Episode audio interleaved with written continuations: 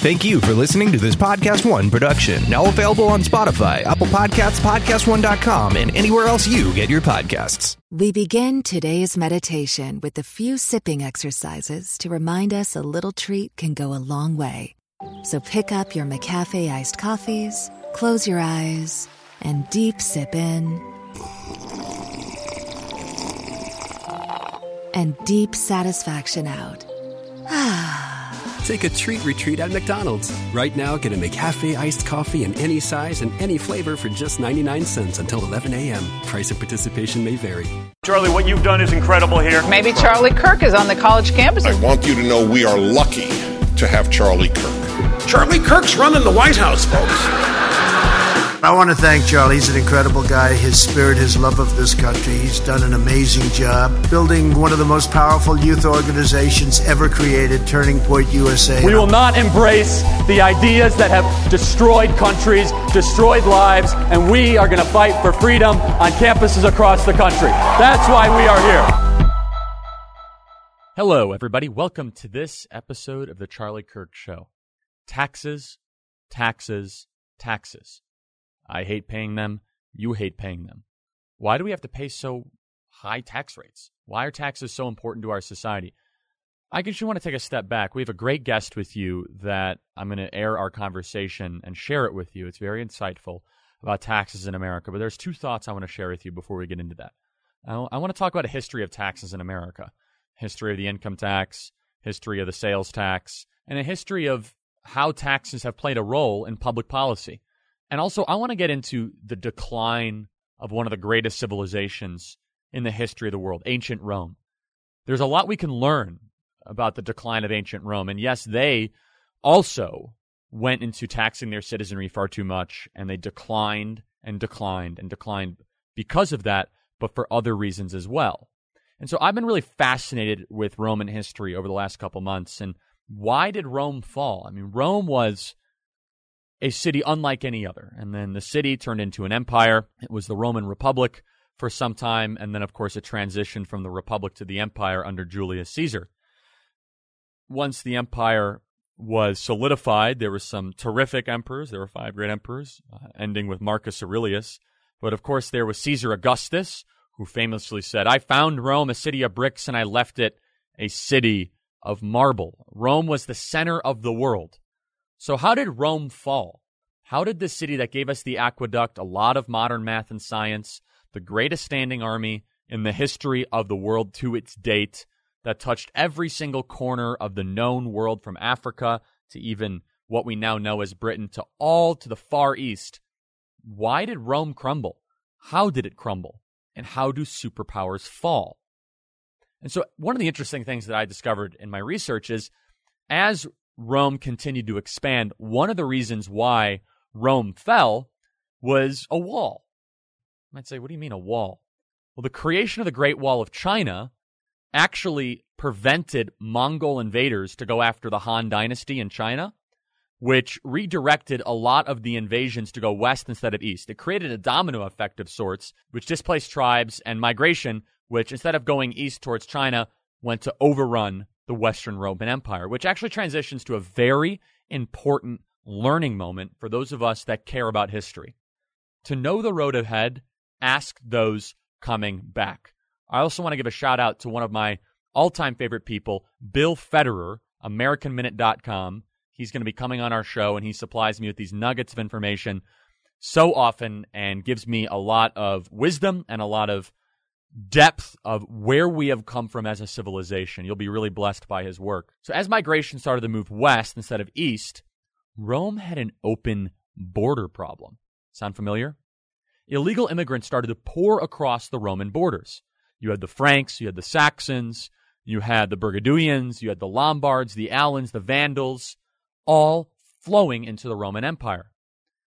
Will and Ariel Durant famously wrote in The Story of Civilization, which was published in 1944, quote, If Rome had not engulfed so many men of alien blood in so brief a time, if she passed all these newcomers through her schools instead of her slums, if she had treated them as men with a hundred potential excellences, if she had occasionally closed her gates to let assimilation catch up with infiltration, she might have gained a new racial and literary vitality from the infusion and might have remained a Roman Rome, the voice and the citadel of the West.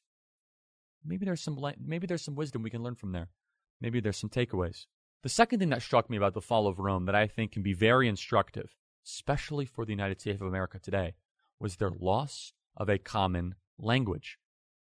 I believe for people to exist as a nation, they need to have things in common. Historically, one of the most basic features was a common language. When people first came to Rome, they would learn Latin. But as these immigrants coming from the Far East to the West, they came faster and faster and they did not learn Latin. Instead, they kind of created their own language. It was Roman Latin, or it was mixed with a form of Latin with their native uh, language. And that's where we get French from, Spanish, Portuguese, Italian, Romanian. All of the Romantic languages originally stem from Latin. The unity of the Roman Empire began to dissolve because they could not clearly communicate. Looking to today's time, I argue that English should be the official language of the United States, bar none, period. End of story. And it is not the case today. Another really interesting reason was the welfare state. So, starting about 123 BC, the immensely powerful Roman politician Gaius Gracchus began appeasing citizens with welfare, basically a monthly dole. It was the Roman equivalent of universal basic income. This guy was Andrew Yang ahead of his time.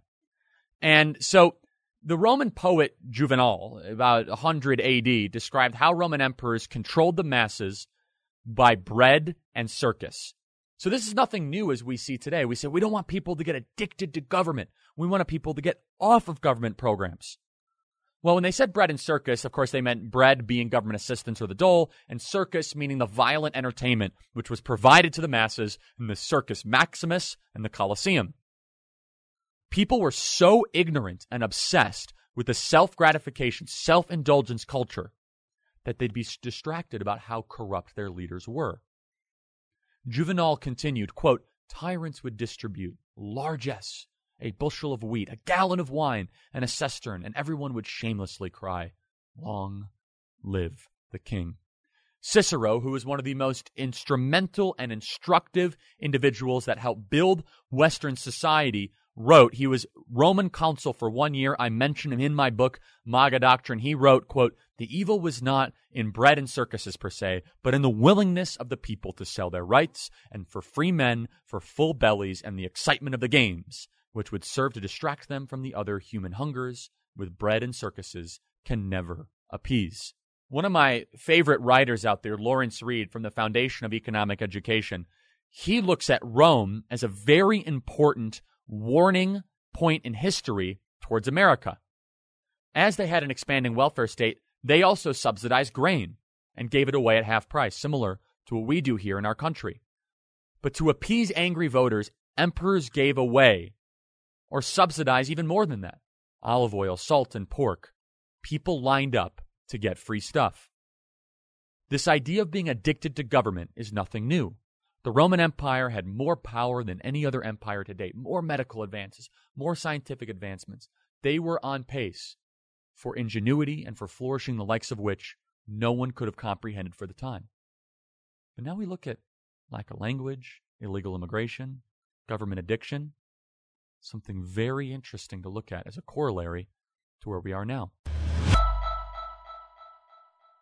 As you know, there's no NBA, NHL, or Major League Baseball. You might think there's nothing to bet on, but you'd be wrong. Our exclusive partner BetOnline still has hundreds of events, games, and props to wager on, from their online casino to poker and blackjack as they are bringing the Vegas to you. Do you miss the NFL? No problem. Bet Online is daily Madden NFL 20 simulations you can bet on. If you're into entertainment betting, you can still bet on Big Brother, stock prices, and even the Nathan's Hot Dog Eating Contest. All open 24 hours a day and all online. Visit the website or use your mobile device and join today to receive your new welcome bonus. I can't wait to see Joe Burrow play for the Cincinnati Bengals. I can't wait to finally see LeBron James choke in the NBA Finals. And I can't wait to see the LA Dodgers blow a lead that they probably had to just dig so deep to go back to Choke City. LA Dodgers, they can't win the big one. Practice. So be ready to be able to wager on the Cubs winning the World Series, the Ducks winning the college football playoff. These things matter because sports are coming back. Visit our good friends and exclusive partner, Podcast One Bet Online, to take advantage of the best bonuses of the business. Sign up for a free account and make sure that promo code podcast1 for your sign up bonus. Visit betonline.ag. Don't forget the promo code podcast1 for your sign up bonus. BetOnline, your online sportsbook experts. Another interesting reason as I study and I dive into Rome, and again, I want to give a shout out to my friend Bill Federer, AmericanMinute.com, who's really helped me guide through a lot of this and process it, was also violent entertainment, slavery, and child sex trafficking. So we all know about the Colosseum, which was the Circus Maximus essentially of the time.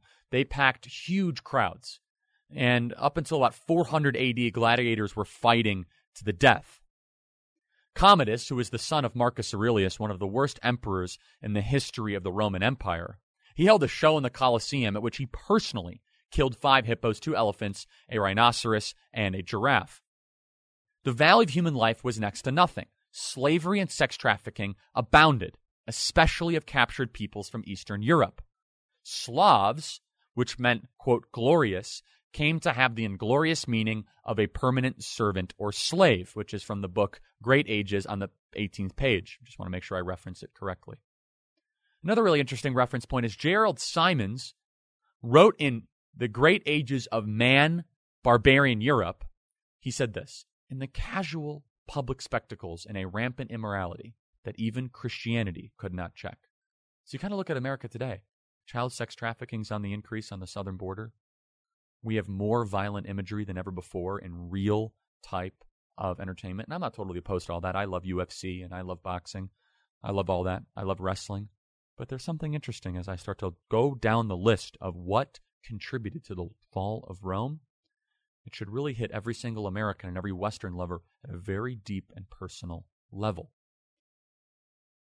additional one that really struck me was the church withdrawal from involvement. So essentially, a pietism movement swept the church. It taught that the true way to follow Jesus Christ was to withdraw from public involvement, give away all your money, and live as a poor beggar or join a monastery. It was an early version of what would now be called separation of church and state, but it was basically a retreat back into not being proud of your Christianity and instead going into the hills and being less than front facing about your love for Jesus Christ.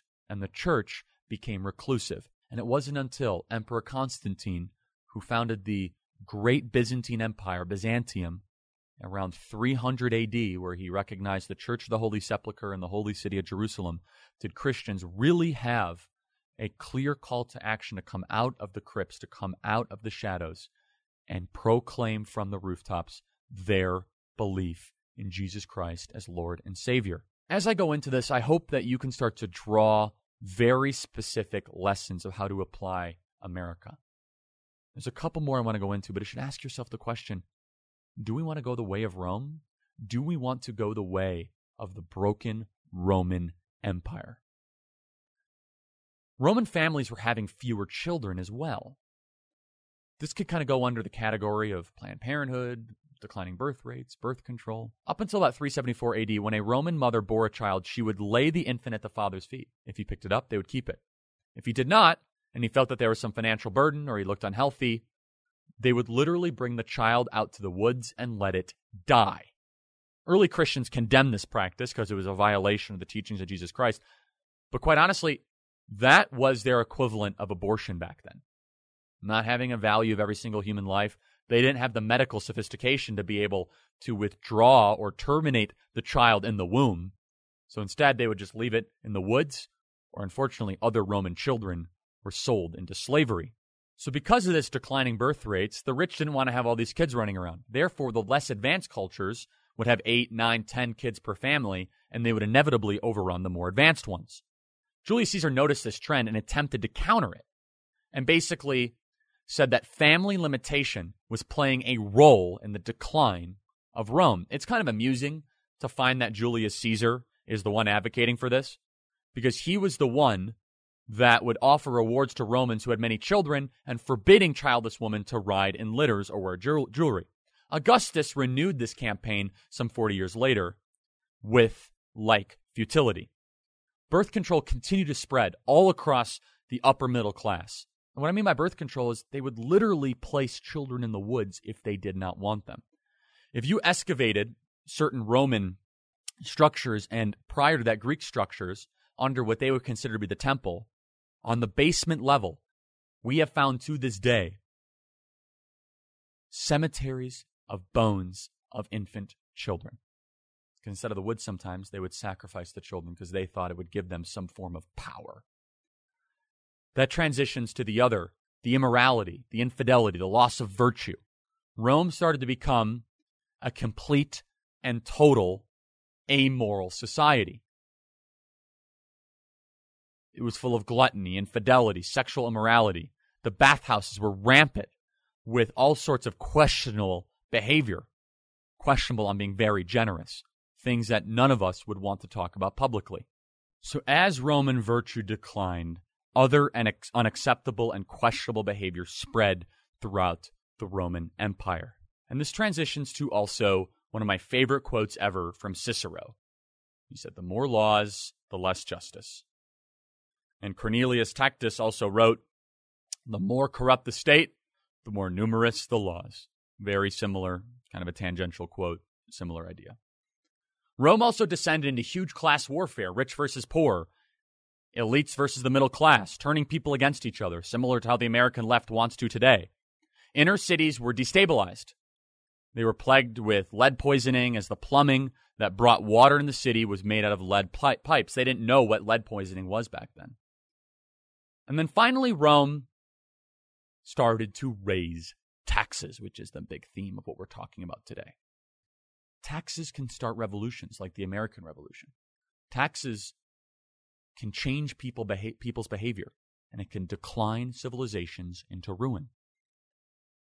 Rome decided to begin to raise taxes. Welfare and government jobs exploded, especially with emperors wanting to honor themselves with leaving legacies of massive public building projects, kind of similar to U.S. senators that want highways named after each other.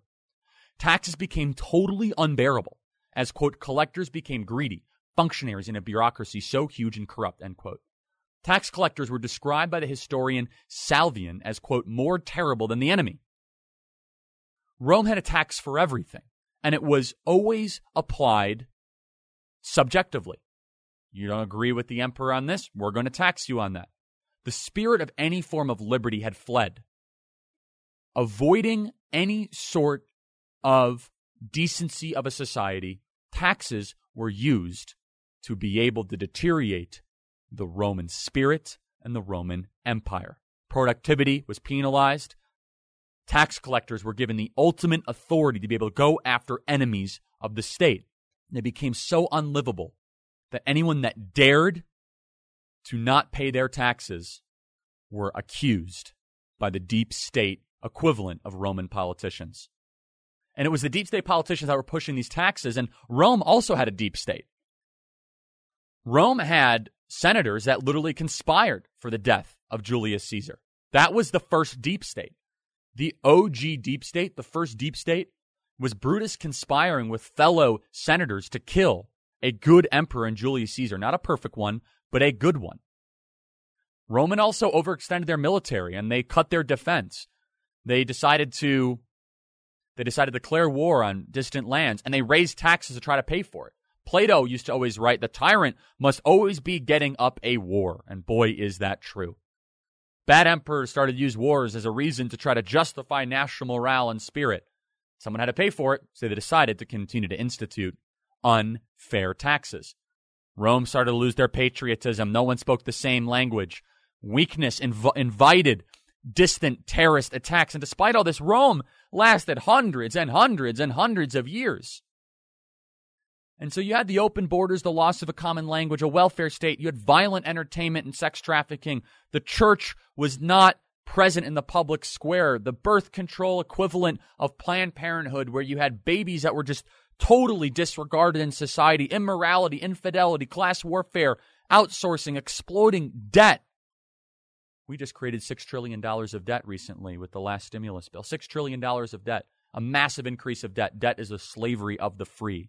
One can be only as free as the debts that they owe. Outsourcing. Rome decided to outsource all their labor to cheaper labor markets so that the elites in Rome could enjoy a flow of goods that allowed them to make their luxurious standard of living possible. The deep state politicians that were going after people they disagreed with are literally killing them in the case of Julius Caesar. Exploding debt also deteriorated the Roman currency.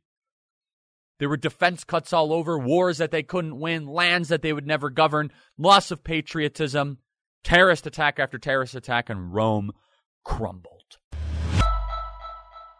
Do you owe money for student loan debt? Are you being crushed by the cartel of the colleges? Do you have a grandson, granddaughter, son, or daughter that do not know what they are going to do with their student loan debt that's just keeping them up at night? Well, guess what? There is a path forward. It's called credible.com. It's an online marketplace that gets you pre qualified student loan refinancing rates from up to 10 different lenders. They are a shopping market to get you out of debt.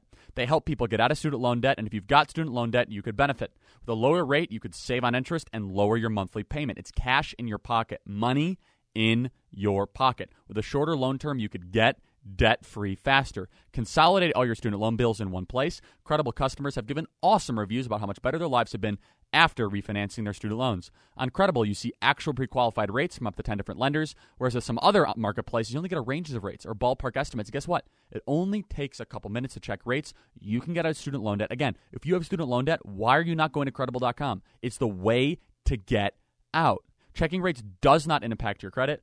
They'll never sell your data so you won't receive spam and phone calls from dozens of lenders. So please visit credible.com slash Charlie. That's C R E D I B L E dot com slash C H A R L I E. When you refinance your student loans, using this link, they'll give you a $200 gift card. That's credible.com slash Charlie. Credible.com slash Charlie. Rome still impacts our society today. We, some of the great thinkers of Rome, Cicero being one, Marcus Aurelius, which started Stoicism, is a learning point and aspect. So as we talk about taxes, when we talk about how they impact us, taxes played a huge role in every single one of these things that I mentioned. Because they had to raise taxes to compensate for their open borders and their weakness and their loss of patriotism and their foreign wars. Rome, the greatest empire that was created to that day, that was beyond anything anyone could imagine, they fell. They transitioned from a republic to an empire. Will America go the same way? We have very important discussion about taxes. But remember, originally in Article 1, Section 9 of the U.S. Constitution, it prohibited a direct federal income tax on American citizens. We originally funded our government through tariffs.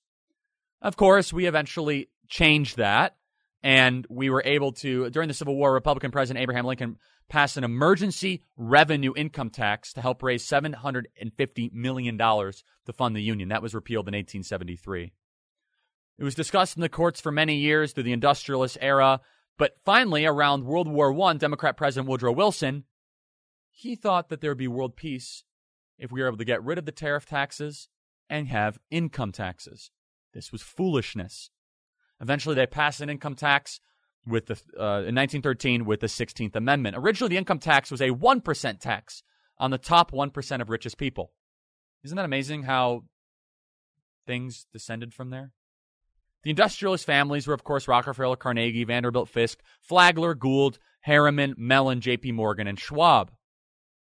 The industrialists strategically avoided paying the income tax by transferring their assets in a tax exempt charitable and educational foundation, some of which still do some very good things to this day. This tax exempt category, by the way, unlike some of the ruling class today, they actually spent the money domestically to help build hospitals, churches, soup kitchens, things that we still appreciate very much today.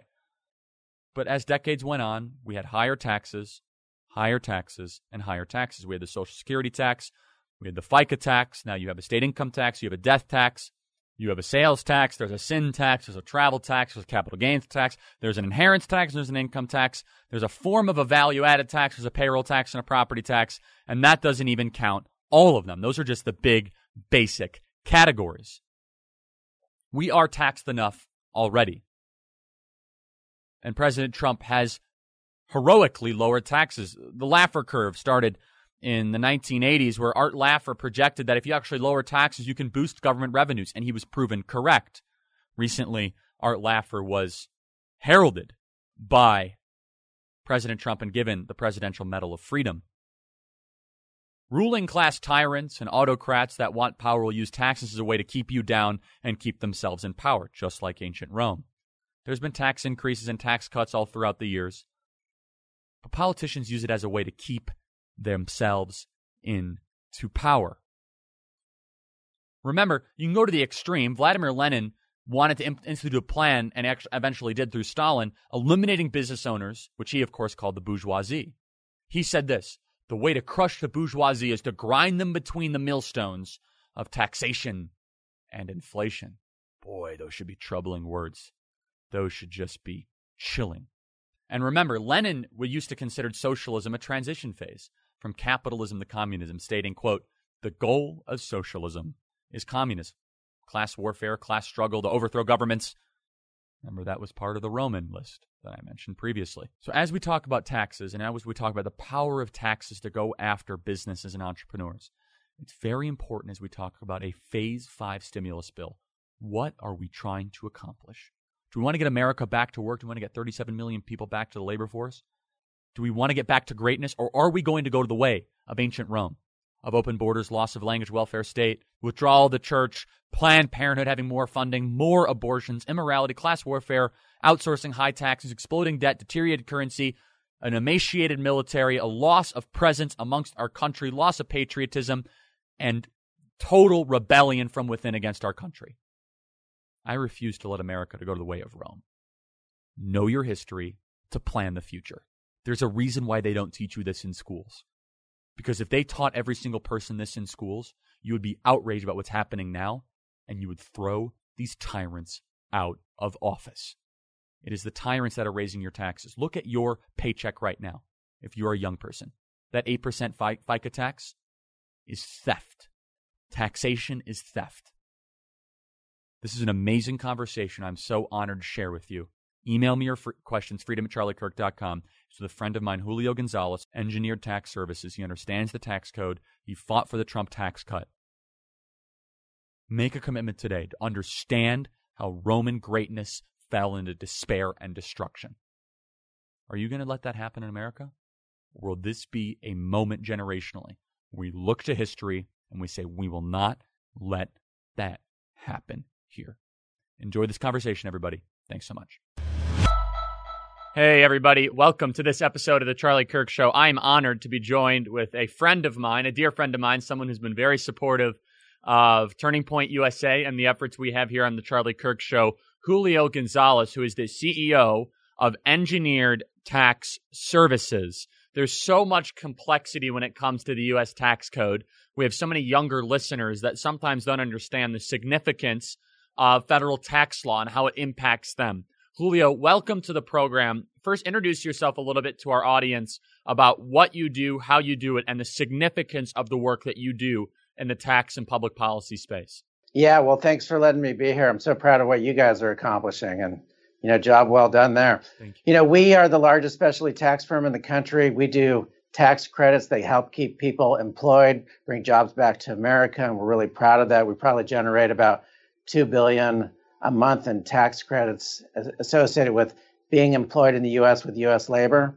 And so, and beyond that, I'm always working up in D.C. with Congress in the House, in the Senate, with the administration on different tax policy issues, making sure that our tax policy stays great and that it continues to help our economy. So, Julio, you were very involved in the Trump tax cut, the biggest middle class tax cut in American history back in the 2017 2008 of 2018, I should say, 2017, 2018 but budget reconciliation fight around the tax cuts. Can you talk about how involved you were, what you were fighting for, and the significance of that federal tax reform was for our country?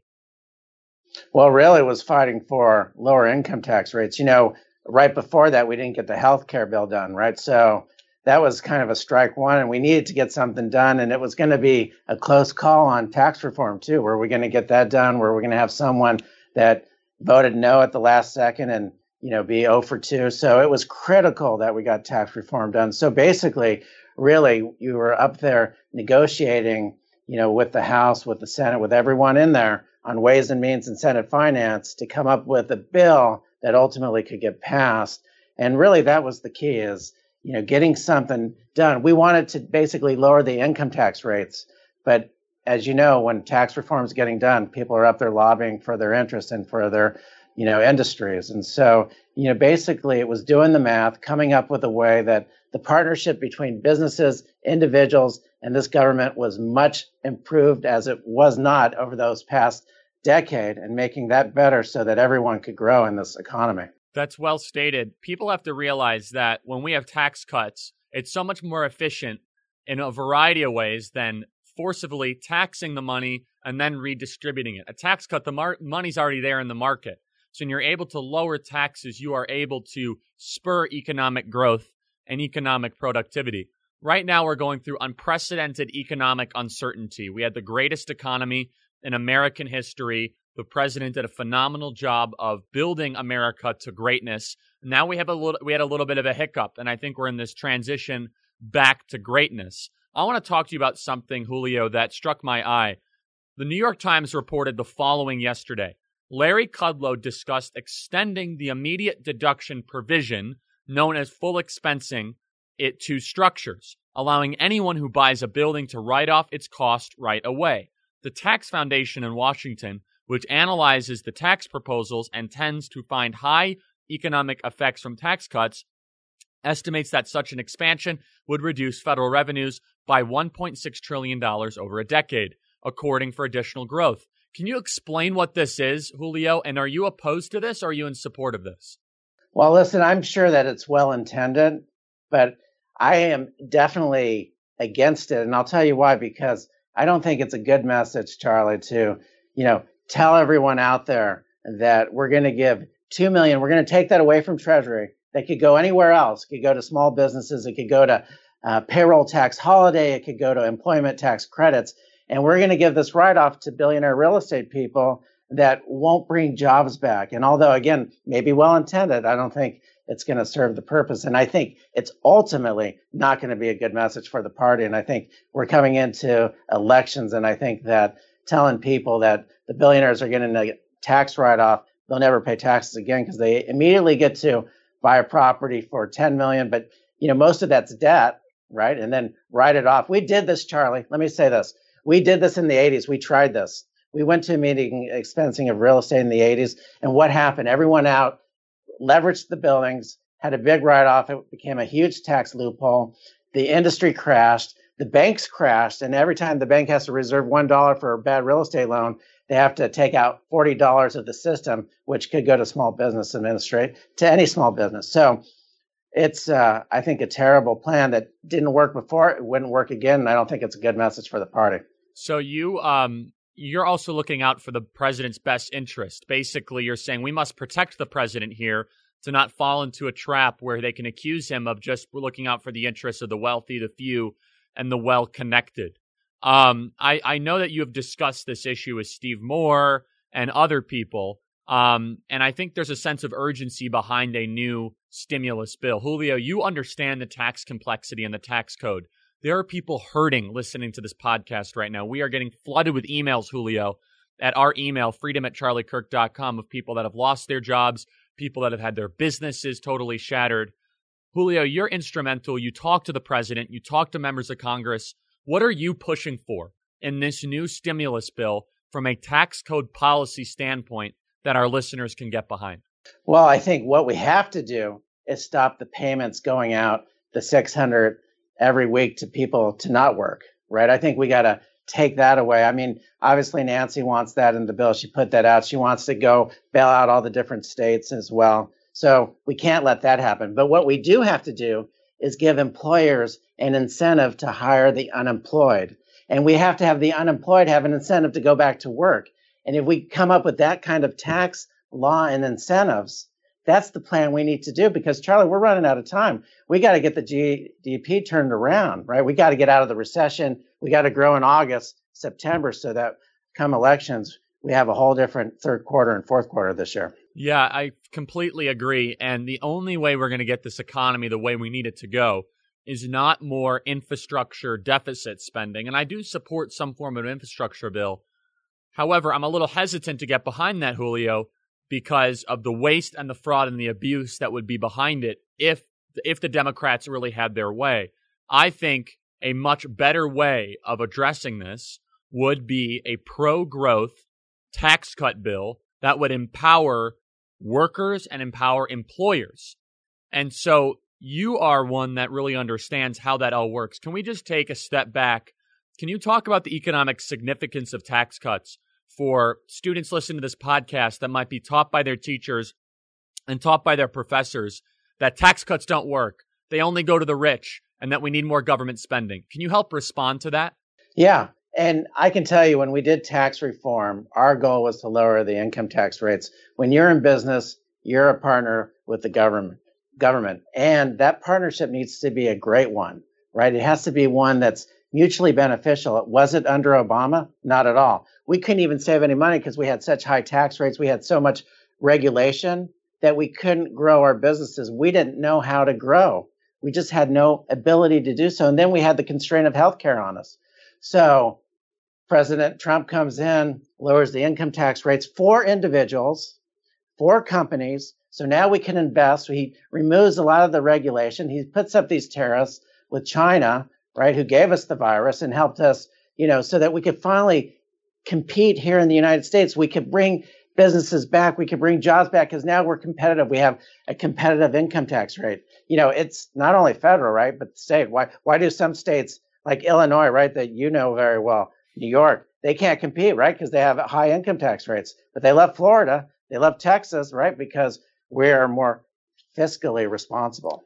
Yeah, I, I am from Illinois, and in a previous podcast, Julio, I um, I put them on tr- full trial. I did a trial for the state of Illinois as if I was the prosecution to try to essentially put forth the verdict that they have abused and used the people of Illinois. I'm proud to be from Illinois, but I'm saddened by what's happened. It's all because of bad tax policy, corrupt politicians, extracting wealth from the people. Now I'm a, resident of the state of Florida, so you and I are both Floridians. And the coolest part of my annual income tax reconciliation 0% that I owe to Tallahassee. 0% of my income every single year. Julio, you are in Florida. Can you talk a little bit about the competition between the states? Are you seeing a lot of people come to Florida? Are you seeing positive movement? Obviously, prior to the virus, and you know, we have to kind of preface it with that. But do you see a good amount of out of staters now looking at Florida as a pro growth, low tax opportunity state? You know, I can tell you that all my clients are looking at Florida, whether they're coming from Illinois, New York, New Jersey, Pennsylvania, California. It's something that you have to look at. Even Tesla wants to get out of California, right? Even they want to move out because it's too hard to pay the taxes. And look, everyone's moving out, so the deficits in those states get bigger. So what do they do? Raise taxes again. But all they do, Charlie, is drive out the people that can't pay taxes. And that's why the deficit gets bigger. That's why you see these, you know, New York now they have the carbon dining tax, they have the golf playing tax, they have every tax you can imagine. They created 112 new taxes. Chicago, Illinois created 140 new taxes over the last 12 months because they have this huge deficit. And ultimately, you know, so they keep taxing and keep taxing. People keep leaving. Even Alexandria Ocasio Cortez's mother left New York for Florida because of taxes. So it goes to show that, you know, tax policy can be a huge indicator on human movement and individual freedom. Getting in shape doesn't have to be about losing a specific amount of weight or a magic number on the scale. It's about building healthier habits and feeling better about yourself. If fitting into that favorite pair of jeans is your goal, great. But there are many reasons you might want to practice self care, and every person is different. It, you might want to be able to run a marathon. You might just want to lose 10 or 15 pounds. Noom, N O O M, is the way to do that because everyone is different. Noom adjusts your lifestyle. They teach you psychology behind the decisions you make and then help you keep track of everything from workouts and steps to analyzing your diet and recommending healthy recipes. Noom also connects you with a personally assigned goal specialist and a community of other Noomers. So you have all the support you need to empower your change. There's physical, psychological, and social ways to get this done. Better self care, feeling confident in clothing, more energy, or just an overall better feel about yourself. You can integrate Noom into your life. You trust yourself to make good choices. There's specific lessons you learned about psychology or habits. These of just 10 minutes a day. They will help you get your goals done. Noom is the habit changing solution that helps users learn to develop a new relationship with food through personalized courses. It's based in psychology. Noom teaches you why you do the things you do and empowers you with the tools you need to break bad habits and replace them with better ones. No food is good or bad or off limits. Noom teaches moderation and can be used in conjunction with many pre existing popular diets if you want. Noom doesn't tell you what to do and what not to do. It teaches you how to look inside your own mind and make better decisions for yourself. Chat with your goal specialist and Noom community to get and give help to people going through the same things. You don't have to change it all in one day. Small steps make big progress. Sign up for your trial today. Noom dot com slash Charlie. N-O-O-M dot com slash Charlie. What do you have to lose? Visit Noom.com slash Charlie to start your free trial today. That's N-O-O-M dot com slash Charlie. Uh, I want to talk about a piece, Julio, that you wrote uh, in Forbes, and we mentioned this before, but you said why 100% immediate expensing would do more harm than good. I want to talk about this more broadly, Julio, which is um, a lot of times we get accused as being just defenders of the wealthy and the few and the well connected. Are there specific policies that you support, specific types of tax policy that you believe will really help a middle class revolution?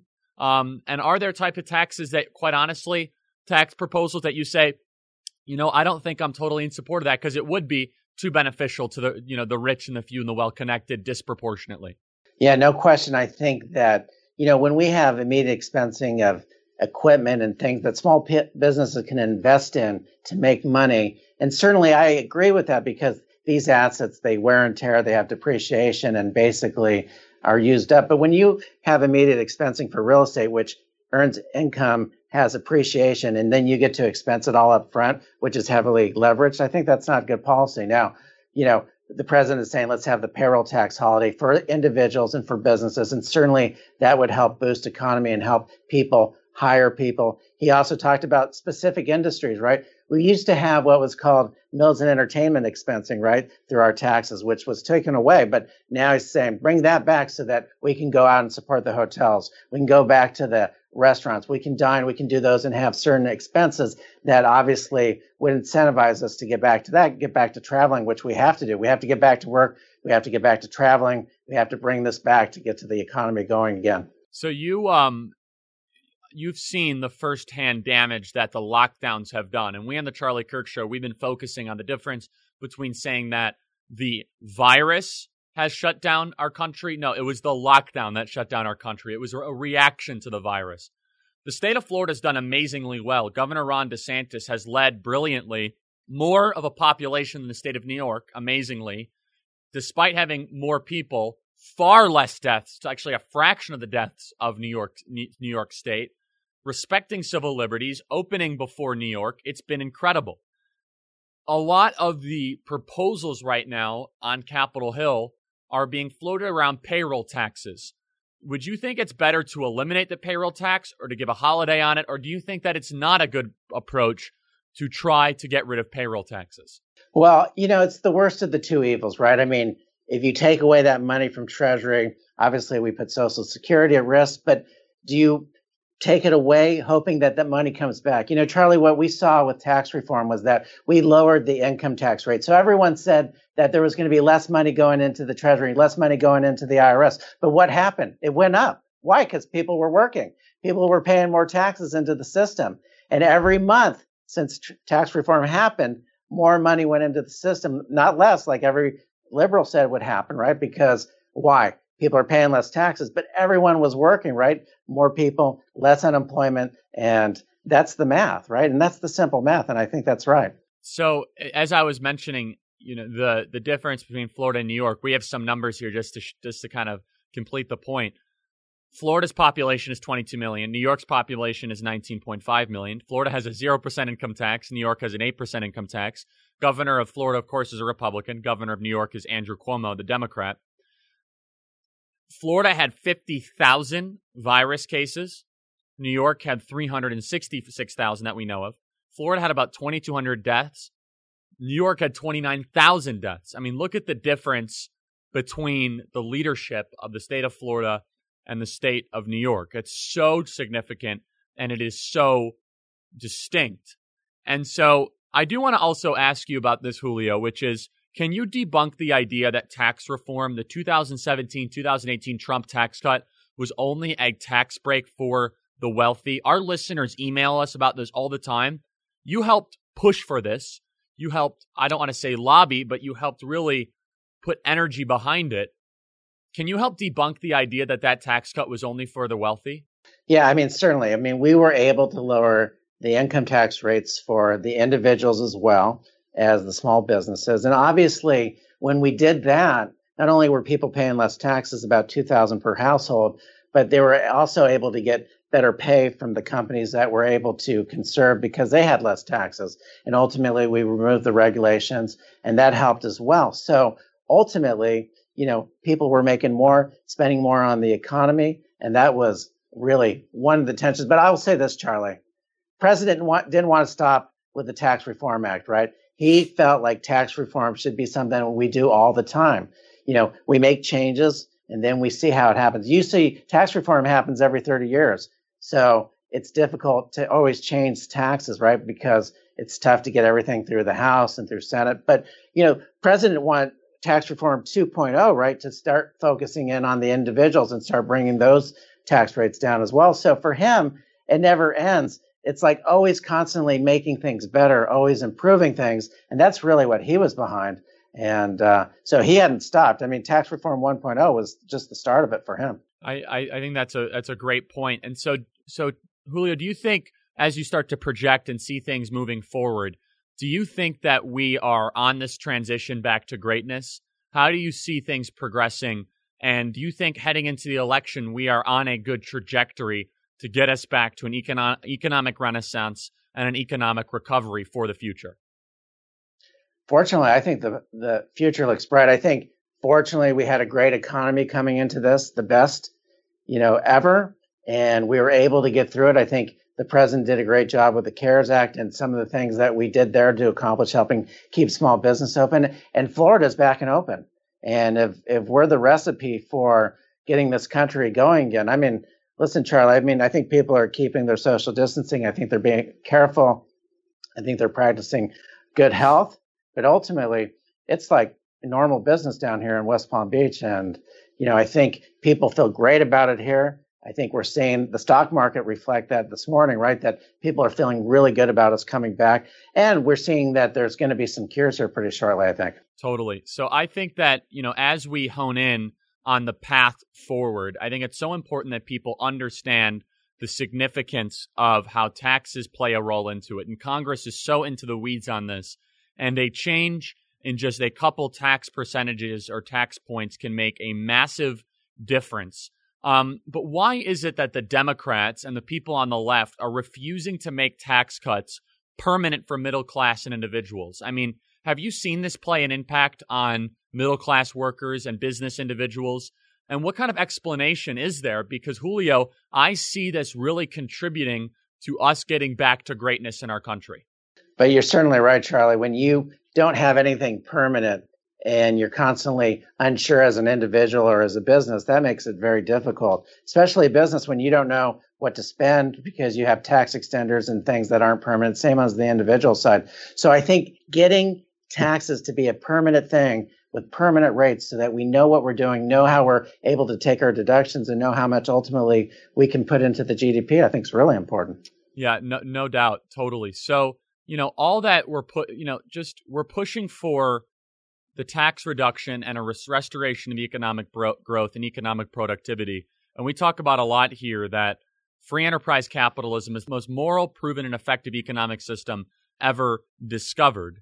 And so you start to see that capital flows can really start to be disrupted when the socialists and the leftists start to get involved. Are you worried are you worried Julio that some of the pushes in DC and some of the pushes by the radical Democrats right now are trying to get in the way of that and trying to see that the tax rates that might be put, you know, to to raise taxes could actually confiscate some of the the hard earned income of individuals all across the country. What what are your clients saying to you, Julio? What are the small businesses owner owners telling you that they're most worried about heading into this year? Charlie, they can't compete with higher income tax rates. We just came out of that through the Obama era where we couldn't compete and we can't compete against international small business. It's too difficult when the income tax rates are that high and when we have too much regulation. And to go back to that just would mean that we would go back to that really terrible economy where we're not hiring, we're not growing our companies. And that really is the bottom line. We saw how well it worked with tax reform. We saw this economy get to its all time greatest. Minorities at the highest employment rate ever. That's a big win. And uh, to uh, change that and go back to old school would just be just terrible. And so I, I, think, Julio, that's such an important point because as we try to know the road ahead, we have to look backwards and see, in a lot of ways, not necessarily backwards, but look retrospectively and see the success that we've had previously and see that we were able to build the greatest economy in American history, see that we were able to have the lowest ever black unemployment, lowest ever Hispanic unemployment, lowest ever Asian American unemployment, lowest ever black poverty rate. And so the economy is the engine that keeps the country going. It's the greatest poverty elimination program in the history of the country. It is the most successful program. It's the most it's the best way to essentially get individuals to flourish to their highest possible level. Joe Biden's presidency, in my opinion, would literally eliminate the potential return back to greatness. It was the Obama Biden economy that needed a turnaround from it, and we don't need a round two. Julio, can you tell us the difference between managing people's taxes and understanding the asset flows and the economy of the difference between the Obama Biden economy and the Trump economy? I'll tell you, if that came back with Biden, I mean, it would be mass exodus. You know, again, Charlie, people and businesses have choices. And we saw under the Obama era that when the income tax rates were high, the regulations were high, they went offshore. They went other places. And so did the individuals as well. You know, the tech companies, when we have bad tax policy, they take their employees and put them offshore where there's higher R&D tax credits, where there's less taxes and we lose those jobs. We lose those key core jobs that we finally just brought back. We're straining to bring back all this industry, manufacturing again at its all-time high, especially in the Midwest, where now we're redoing and we're mining again, and we're doing all these different things. And uh, you know, to to change that and go back to the Obama days, I mean, it would basically, I think, would be mass exodus for all all business. Yeah, I, I completely agree. And Joe Biden was an expert at exporting our jobs to China. He was phenomenal at being able to pander the Chinese Communist Party to focus on the deindustrialization on America, not in a positive way, but it seems that Joe Biden, despite representing himself as someone that is a voice of the middle class, as a voice of the working class, as a voice of Scranton, Pennsylvania, was the exact opposite.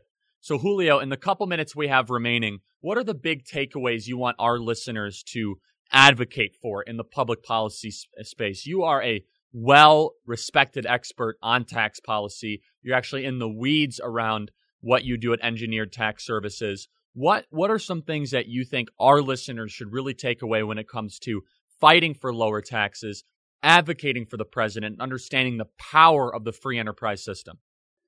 Good point. I mean, listen, I think when President Trump got into office, I don't know that everything, all these tax reform changes were what he was focused on. He was, his key thing was bring down income tax rates, bring them down for the businesses, bring them down for the individuals, remove regulations, and let us be competitive globally. And that worked. And, and so, you know, for everyone out there, I think we have to fight for that because we saw the results of that. We saw the low unemployment. We saw an economy at an all-time high. We saw earning power at an all-time high, and that's what was doing it. Well, that's you know, it's it really comes down to the low income tax rates, you know, the less regulation, but a businessman that understands business more than anything and runs the country like a business. I mean, you know, if we just look at it, I think every business owner and every individual runs their own business, which is themselves. You know, we understand what's good for ourselves and what's good for our business and we understand what works. And I think we were seeing that with President Trump. I agree. Well, Julio, this has been a great discussion. Uh, Engineered Tax Services. I imp- encourage everyone to check it out. Thank you for joining the Charlie Kirk Show today, and thank you for advocating for free enterprise and lower taxes and prosperity for all. I appreciate it. Thanks, Julio. What a great conversation that was. If you guys want to learn more about the Roman history that I talked about earlier, you guys can go to my dear friend Bill Federer, AmericaMinute.com. He is an awesome guy and we'll have him on the podcast for extended time. Freedom at charliekirk.com, freedom at charliekirk.com.